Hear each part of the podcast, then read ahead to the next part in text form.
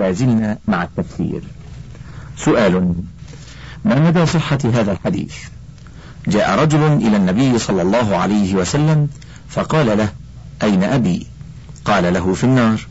فلما ولى قال له يا هذا أقبل أبي وأبوك في النار. وما مدى صحة هذا الحديث أيضا؟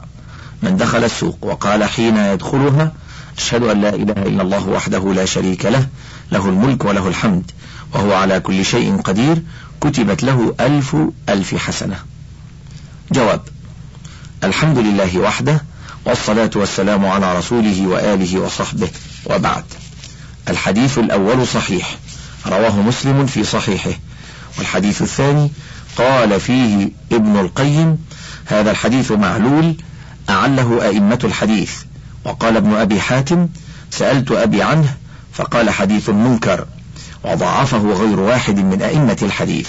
وبالله التوفيق وصلى الله على نبينا محمد وآله وصحبه وسلم.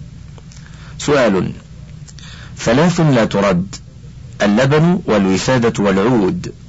هل هذا حديث صحيح عن النبي صلى الله عليه وسلم؟ جواب الحمد لله وحده والصلاة والسلام على رسوله وآله وصحبه وبعد. الحديث رواه الترمذي في سننه. عن ابن عمر رضي الله عنهما قال قال رسول الله صلى الله عليه وسلم ثلاث لا ترد الوسائد والدهن واللبن. والمراد بالدهن الطيب. ثم قال الترمذي هذا حديث غريب ورمز له السيوطي في الجامع الصغير برموز الحسن وسنده جيد. وبالله التوفيق وصلى الله على نبينا محمد وآله وصحبه وسلم. سؤال سمعت حديث رسول الله صلى الله عليه وسلم إن الله يبعث على رأس مئة عام من يصلح لهذه الأمة أمر دينها ولي بعض الاستفسارات. ألف ما هو سند هذا الحديث؟ ومتنه الصحيح ومن هو راويه؟ باء ذكر هؤلاء الصالحين إن أمكن ذلك. جيم ما معنى إصلاح أمر الدين؟ وقد تركنا رسول الله صلى الله عليه وسلم على المحجة البيضاء. دال كيف يستدل عليهم؟ هاء ما مدى صحة القول أنهم يأتون على رأس الثانية عشرة من كل قرن هجري؟ جواب الحمد لله وحده والصلاة والسلام على رسوله وآله وصحبه وبعد. أولا روى هذا الحديث أبو داود في سننه عن سليمان بن داود المهري. قال أخبرنا عبد الله بن وهب أخبرني سعيد بن أبي أيوب عن شراحيل بن يزيد المعافري عن أبي علقمة عن أبي هريرة فيما أعلم عن رسول الله صلى الله عليه وسلم قال إن الله يبعث لهذه الأمة على رأس كل مئة من يجدد لها دينها. ثانيا هذا الحديث صحيح. رواته كلهم ثقات. ثالثا ورابعا. معنى قوله صلى الله عليه وسلم يجدد لها دينها أنه كلما انحرف الكثير من الناس عن جادة الدين الذي أكمله الله لعباده وأتم عليهم نعمته ورضيه لهم دينا بعث إليهم علماء أو عالما بصيرا بالإسلام وداعية رشيدا. يبصر الناس بكتاب الله وسنة رسوله الثابتة. ويجنبهم البدع ويحذرهم محدثات الأمور ويردهم عن انحرافهم إلى الصراط المستقيم كتاب الله وسنة رسوله صلى الله عليه وسلم. فسمي ذلك تجديدا بالنسبة للأمة لا بالنسبة للدين الذي شرعه الله وأكمله. فإن التغير والضعف والانحراف إنما يطرأ مرة بعد مرة على الأمة. أما الإسلام نفسه فمحفوظ بحفظ كتاب الله تعالى وسنة رسول الله صلى الله عليه وسلم المبينة له. قال الله تعالى إنا نحن نزلنا الذكر وإنا له لحافظون. خامسا ليس في الحديث أن هؤلاء المصلحين يأتون على رأس السنة الثانية عشرة بل فيه أنهم يأتون بأمر الله وحكمته على رأس كل مئة سنة وهي القرن الهجري لأنه المتعارف عند المسلمين في ذلك الزمن. وهذا فضل من الله ورحمة منه بعباده وإقامة للحجة عليهم حتى لا يكون لأحد عذر بعد البلاغ والبيان. وبالله التوفيق وصلى الله على نبينا محمد وآله وصحبه وسلم. سؤال ويل للعرب من شر قد اقترب. هل هذا حديث صحيح؟ جواب الحمد لله وحده والصلاة والسلام على رسوله وآله وصحبه وبعد. ويل للعرب من شر قد اقترب. هذه الجملة جزء من حديث أخرجه البخاري في صحيحه في كتاب الفتن. باب قول النبي صلى الله عليه وسلم ويل للعرب من شر قد اقترب. وساق الحديث حدثنا مالك بن إسماعيل حدثنا ابن عيينة أنه سمع الزهري عن عروة عن زينب بنت أم سلمة عن أم حبيبة عن زينب ابنة جحش رضي الله عنهن أنها قالت استيقظ النبي صلى الله عليه وسلم من النوم محمرا وجهه يقول لا إله إلا الله ويل للعرب من شر قد اقترب فتح اليوم من ردم يأجوج ومأجوج مثل هذه وعقد سفيان تسعين أو مئة قيل أنهلك وفينا الصالحون؟ قال نعم. إذا كثر الخبث. وبالله التوفيق وصلى الله على نبينا محمد وآله وصحبه وسلم. سؤال في كتاب جواهر البخاري حديث هو قال الرسول صلى الله عليه وسلم إذا وقع الذباب في شراب أحدكم فليغمسه ثم لينزعه فإن في أحد جناحيه داء وفي الآخر شفاء. رواه أبو هريرة رضي الله عنه. يقول بأن الذباب لا يعمل إلا الأمراض فكيف يكون في أحد جناحيه دواء يقولون هذا لا يوافق العقل. فهل هذا الحديث صحيح؟ وبماذا نرد على هؤلاء؟ جواب الحمد لله وحده والصلاة والسلام على رسوله وآله وصحبه وبعد. هذا الحديث صحيح سندا. رواه البخاري وله شواهد من طريق أبي سعيد عند النسائي وابن ماجه. ومن طريق أنس بن مالك عند البزار.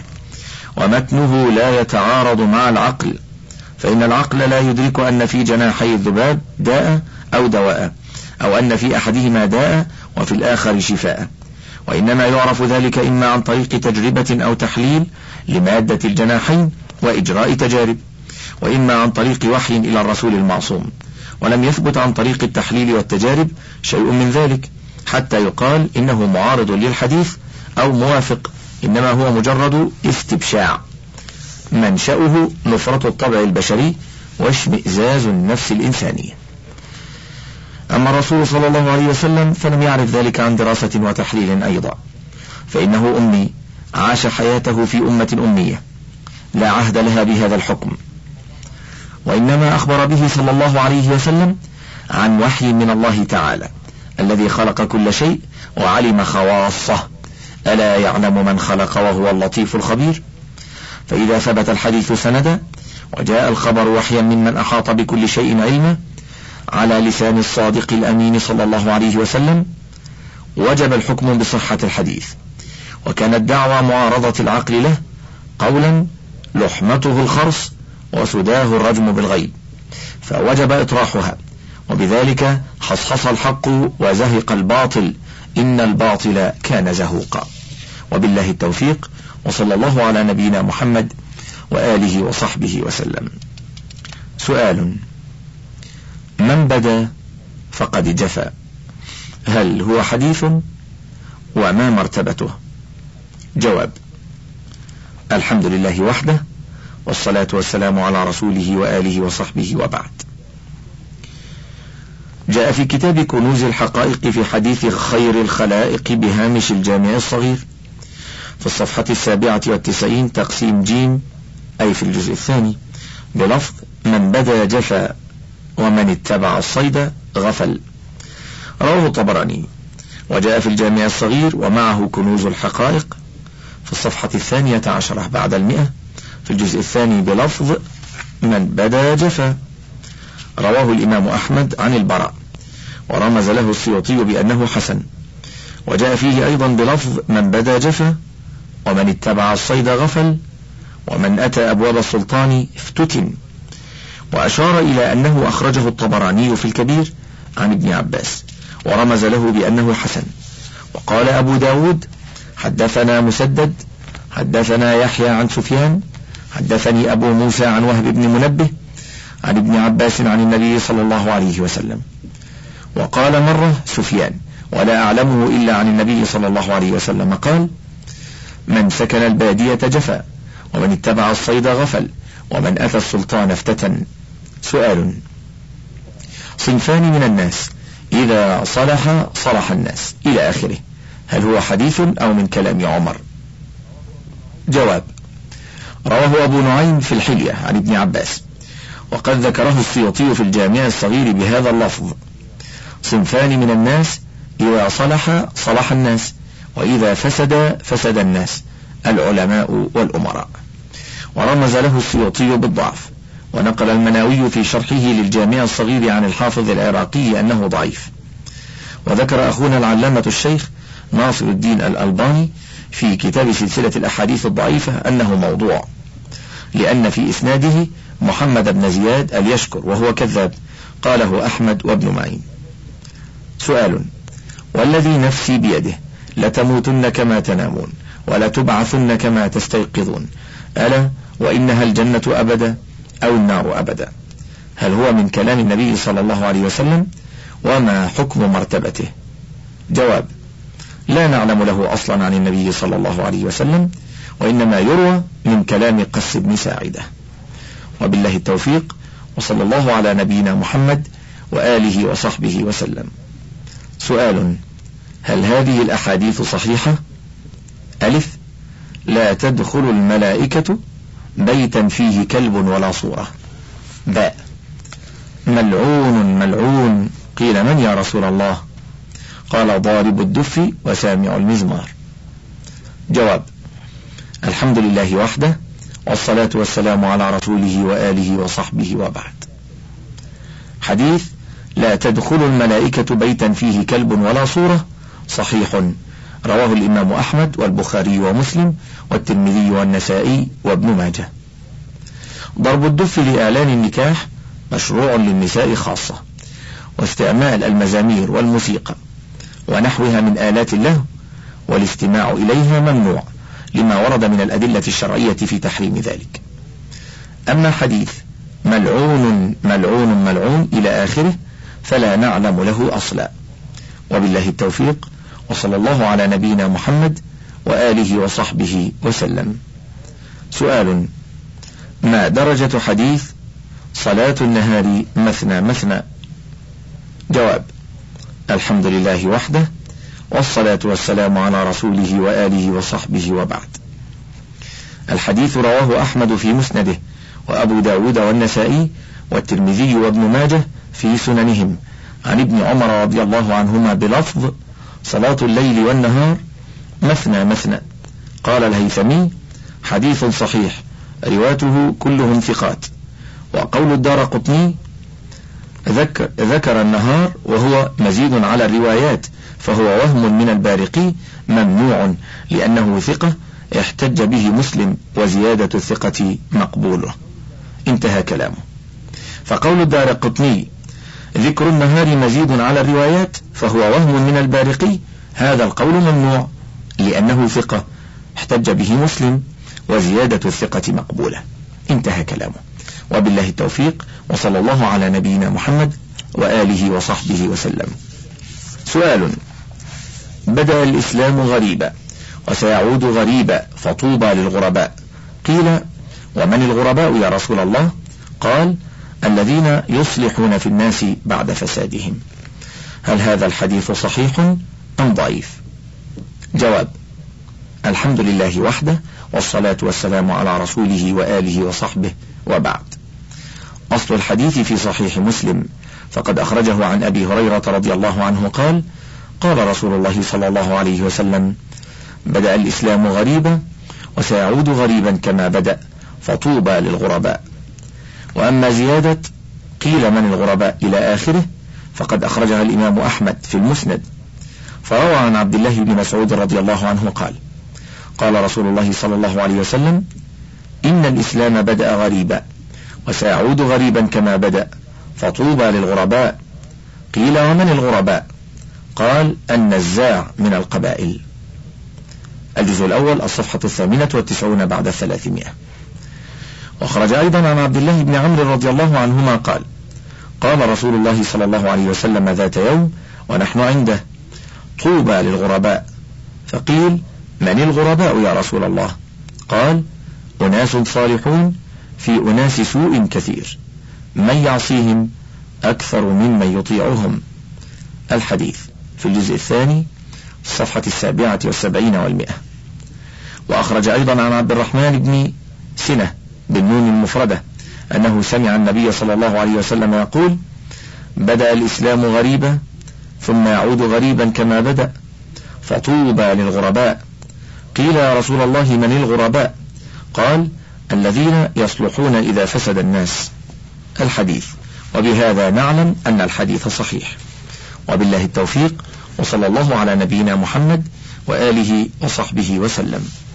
سؤال في الصفحة السادسة والتسعين بعد المئتين من كتاب اقتضاء الصراط المستقيم مخالفة أصحاب الجحيم حديث يقول ما ساء عمل أمة قط إلا زخرفوا مساجدهم فما مدى صحة هذا الحديث؟ جواب الحمد لله وحده والصلاة والسلام على رسوله وآله وصحبه وبعد. هذا الحديث رواه ابن ماجه عن ابن عمر عن النبي صلى الله عليه وسلم. وهو حديث ضعيف لأن في سنده جبارة بن المفلس وهو ضعيف.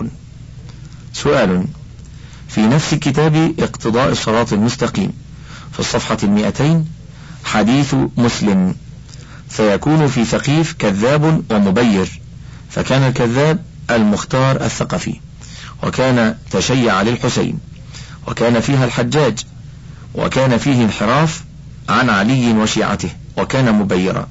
فما المقصود بأنه كان مبيرا؟ جواب المبير هو الذي يسفك الدماء ويعتدي على الناس ويظلمهم. ومنهم الحجاج بن يوسف الثقفي.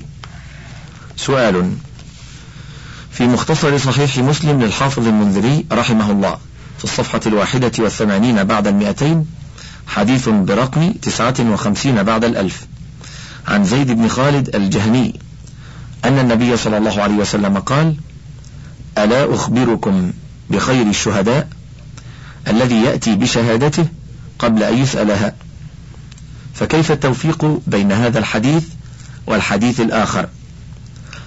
أن بعدكم قوما يشهدون ولا يستشهدون. البخاري كاف اثنان وخمسون باء. ومذكور أيضا في مسلم والترمذي وابن ماجه ومسند أحمد وموطأ مالك كما يشير إلى ذلك كتاب مفتاح كنوز السنة. جواب تحمل أحاديث ذم السبق إلى الشهادة والمسارعة إلى أدائها قبل الاستشهاد على المستخفين بأمر الشهادة الذين لا يتحرون الصدق فيها ولا يبالون لضعف دينهم وقلة خوفهم من الله. ويحمل حديث الثناء على من يؤدي الشهادة قبل أن يسألها على من تعينت عليه الشهادة فأداها قبل أن يسألها. إثباتا للحق وخوفا من ضياعه لعدم من يشهد سواه.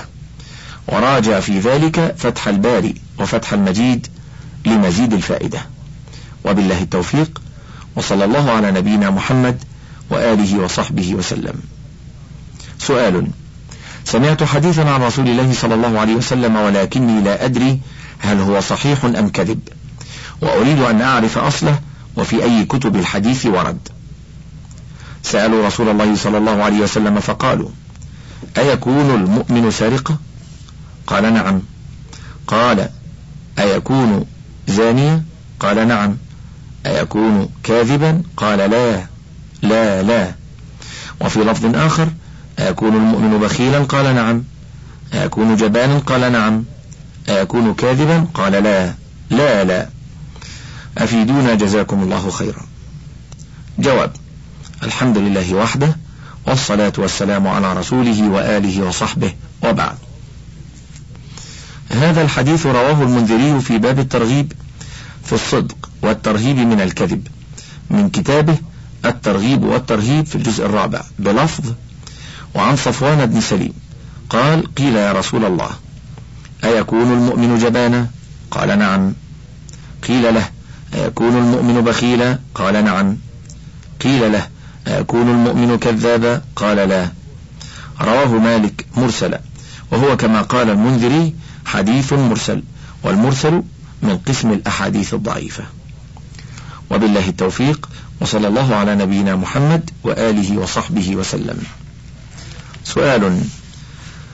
أفتونا في صحة هذا الحديث. إن لله عبادا يفزع الناس إليهم في حوائجهم وهم الآمنون يوم القيامة.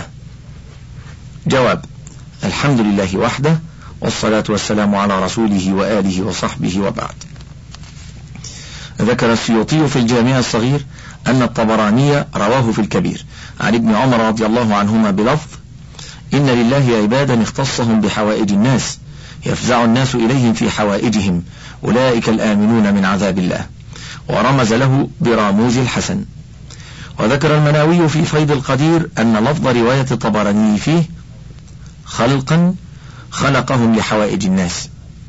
يدل بدلا عن عبادا اختصهم. وقال قال الهيثمي فيه شخص ضعفه الجمهور. واجد ابن طارق الراوي عنه لم أعرف. وبقية رجاله رجال الصحيح. وهذا يدل على ضعف الحديث سندا وعلى فرض صحته يستفاد منه الحث على قضاء حوائج الناس من بذل مال وتعليم علم وإرشاد سائل وإغاثة ملهوف. وإنما يكون ذلك من الأحياء لا من الأموات. وفيه مشروعية الاستعانة بالأحياء في قضاء المصالح ودفع المكروه أخذا بالأسباب العادية مع التوكل على الله وليس فيه دلالة على الفزع إلى الأموات واللجوء إليهم في قضاء الحاجات وكشف الكربات للنصوص الدالة على أن ذلك شرك بالله تعالى. سؤال عن مدى صحة الأثرين الشائعين على ألسنة الناس. أحدهما ما ينسب إلى رسول الله صلى الله عليه وسلم من أنه قال إثر رجوعه من إحدى غزواته رجعنا من الجهاد الأصغر إلى الجهاد الأكبر والثاني ما ينسب إليه كذلك من قوله من تعلم لغة قوم أمن مكرهم. جواب الحمد لله وحده والصلاة والسلام على رسوله وآله وصحبه وبعد. أما الحديث الأول وهو ما يروى عن رسول الله صلى الله عليه وسلم من أنه قال إثر رجوعه من إحدى غزواته رجعنا من الجهاد الأصغر إلى الجهاد الأكبر. قالوا وما الجهاد الأكبر؟ قال جهاد القلب. فقد أورده الغزالي في كتاب شرح عجائب القلوب من الإحياء. وفي باب بيان شواهد النقل من أرباب البضائع وشواهد الشرع على أن الطريق في معالجة أمراض القلوب ترك الشهوات. وقال العراقي في كتابه المغني عن حمل الأسفار في الأسفار في تخريج ما في الإحياء من الأخبار. قال حديث رجعنا من الجهاد الأصغر إلى الجهاد الأكبر البيهقي في الزهد من حديث جابر وقال هذا إسناد فيه ضعف. وقال المناوي في فيض القدير شرح الجامع الصغير بعد أن أورد الحديث قال رواه أي عن جابر البيهقي أيضا في كتاب الزهد وهو مجلد لطيف وقال إسناده ضعيف واتبعه العراقي. انتهى. ونقل السيوطي في الدر المنثور عن ابن حجر أنه قال في كتابه تسديد القوس في كلامه على هذا الحديث هو مشهور على الألسنة وهو من كلام إبراهيم بن أبي عبلة في الكنى للنسائي انتهى. وأما حديث من تعلم لغة قوم آمن مكرهم فلم نجده فيما اطلعنا عليه من كتب أهل الحديث ولعله قول بعض السلف ومعناه صحيح فإن من تعلم لغة قوم فجالسهم علم ما يتحدثون فيه فأمن مكرهم به. وأما ما يقتضيه من الترغيب في تعلم اللغات الأجنبية فإنه مشروع عند الحاجة. فقد ثبت أن النبي صلى الله عليه وسلم أمر زيد بن ثابت أن يتعلم لسان اليهود ليكون واسطة مأمونة موثوقة بينه وبين اليهود في نقل كلامه إليهم وكلامهم إليه. وبالله التوفيق وصلى الله على نبينا محمد وآله وصحبه وسلم. سؤال يرجى بيان من قائل هذه العبارة. فيه مدرسون يقولون حديث شريف وآخرون يقولون قول أحد الصحابة. علموا أولادكم الرماية والسباحة وركوب الخيل. فآمل أن ترسل لنا الجواب الصحيح وبسند صحيح. وجزاكم الله خيرا. جواب الحمد لله وحده والصلاة والسلام على رسوله وآله وصحبه وبعد.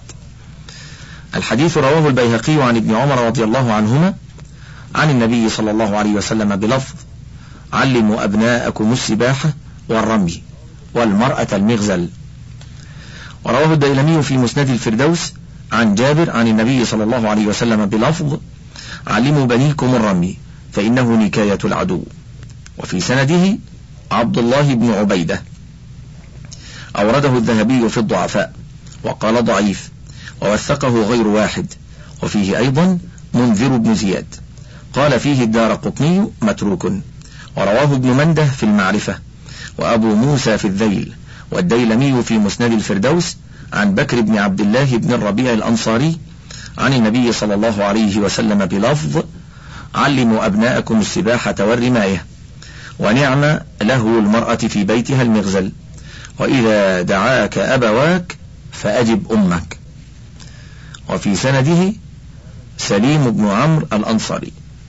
قال الذهبي في الميزان روى عنه علي بن عياش خبرا باطلا وساق هذا الحديث. لكن تعلم الرماية جاء فيه أحاديث صحيحة تدل على شرعيته وهو داخل في عموم قوله تعالى وأعدوا لهم ما استطعتم من قوة. الآية. وبالله التوفيق وصلى الله على نبينا محمد وآله وصحبه وسلم.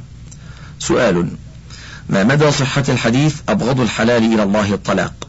لأن هناك من يضاعفه ويقول إنه مرسل وكذلك متنه يقولون هل يبغض الله شيئا ويحله؟ فإن الله لا مكره له. جواب الحمد لله وحده والصلاة والسلام على رسوله وآله وصحبه وبعد. جاء في مختصر السنن لأبي داود عن محارب بن دثار عن ابن عمر رضي الله عنهما عن النبي صلى الله عليه وسلم قال أبغض الحلال إلى الله عز وجل الطلاق. المنذري وأخرجه ابن ماجه والمشهور فيه المرسل وهو غريب. وقال البيهقي وفي رواية ابن أبي شيبة عن عبد الله بن عمر موصولا ولا أراه يحفظه. وفي رواية عن محارب بن دثار قال قال رسول الله صلى الله عليه وسلم ما أحل شيئا أبغض إليه من الطلاق وهذا مرسل. قال ابن القيم وقد روى الدار قطني من حديث معاذ بن جبل رضي الله عنه عن النبي صلى الله عليه وسلم ما أحل الله شيئا أبغض إليه من الطلاق وفيه حميد بن مالك وهو ضعيف. ونقل المناوي في فيض القدير أن ابن حجر قال ورجح أبو حاتم والدار قطني الإرسال في حديث أبغض الحلال إلى الله الطلاق. وأورده ابن الجوزي في العلل بسند أبي داود وابن ماجه وضعفه بعبيد الله الوصافي. وقال يحيى ليس بشيء. وقال النسائي متروك الحديث. لكن رواه أبو داود رحمه الله بإسناد متصل صحيح عن معروف ابن واصل عن محارب بن دثار عن ابن عمر مرفوعا. وليس فيه عبيد الله بن الوليد الوصافي الذي أعله به ابن الجوزي. وبذلك يتضح لك صحة الحديث المتصل لا مرسلا ويكون المرسل حينئذ مؤيدا للمتصل لا قادحا فيه. أما متنه فليس فيه نكارة لأنه ليس في إحلال الطلاق وبغضه تنافي. لأن الله سبحانه حكيم عليم أحله للعباد عند حاجتهم إليه وكرهه لهم عند عدم الحاجة إليه. ومن هذا الباب قوله صلى الله عليه وسلم أحب البلاد إلى الله مساجدها وأبغض البلاد إلى الله أسواقها.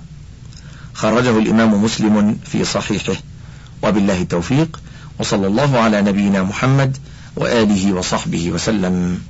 سؤال حديث قال رسول الله صلى الله عليه وسلم من صلى في مسجد أربعين صلاة دون أن يفوته فرض غفر الله له ما تقدم من ذنبه. اثنان. حديث رسول الله صلى الله عليه وسلم. من صلى في مسجد أربعين يوما دون أن يفوته فرض يخرج من ذنوبه كما ولدته أمه. هل نص الحديثين صحيح؟ جواب فضلا. اقلب الشريط لتتابع جواب هذا السؤال.